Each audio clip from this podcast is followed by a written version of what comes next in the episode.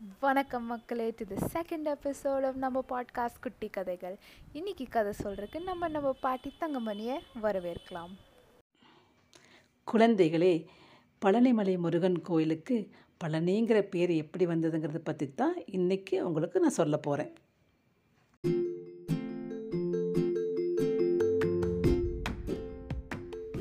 குழந்தைகளே இந்த உலகத்தையே படைச்சவங்க தான் சிவபெருமானும் பார்வதியும். ஒவ்வொரு சாமிக்கும் வந்து ஒரு பிடிச்ச விலங்கை நம்ம பக்கத்தில் வச்சுக்குவாங்க. அதன்படி சிவபெருமானுக்கு நந்தியும் முருகனுக்கு மயிலும் விநாயகருக்கு எலியும் விஷ்ணுவுக்கு கருடனும் சனி பகவானுக்கு காகமும் துணையாக இருப்பாங்க.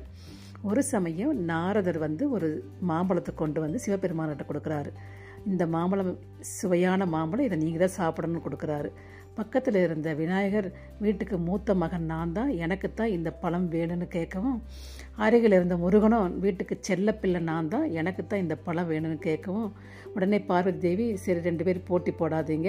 ரெண்டு பேரும் பாதி பாதி கட் பண்ணி சாப்பிடுங்கன்னு சொல்கிறாங்க அருகில் இருந்த நாரத சொல்கிறாரு இல்லை இது அதிசயமான மாம்பழம். இது ஒருத்தர் தான் சாப்பிடணும்னு சொல்கிறாங்க சொன்ன உடனே சிவபெருமான் சொல்கிறாரு சரி இந்த உலகத்தை யார் முதல்ல சுற்றி வர்றீங்களோ அவங்களுக்கு தான் இந்த மாம்பழம்னு சொன்ன உடனேயே முருகன் என்ன பண்ணுறாரு தன்னுடைய மயில் வாகனத்து மேலே ஏறி உட்காந்து ஃபுல் ஸ்பீடில் உலகத்தை சுற்றி வர்ற கிளம்பி போயிட்டார்.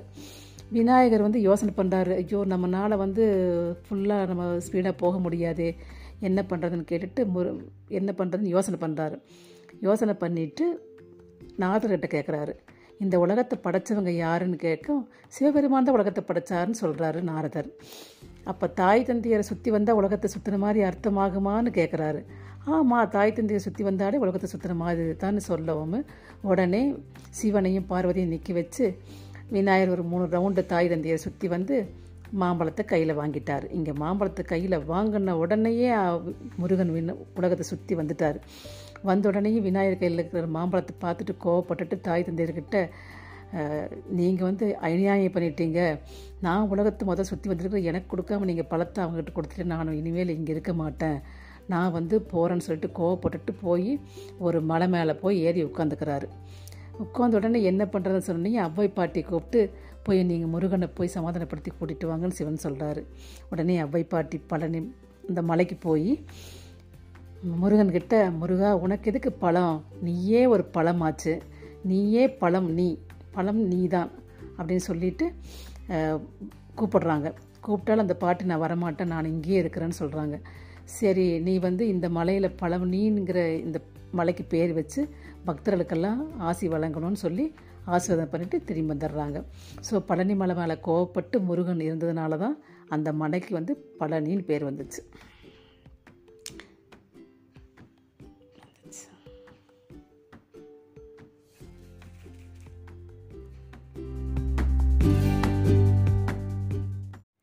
ஸோ குட்டீஸுகளே அப்பா அம்மா தான் உங்களுக்கு உலகம்.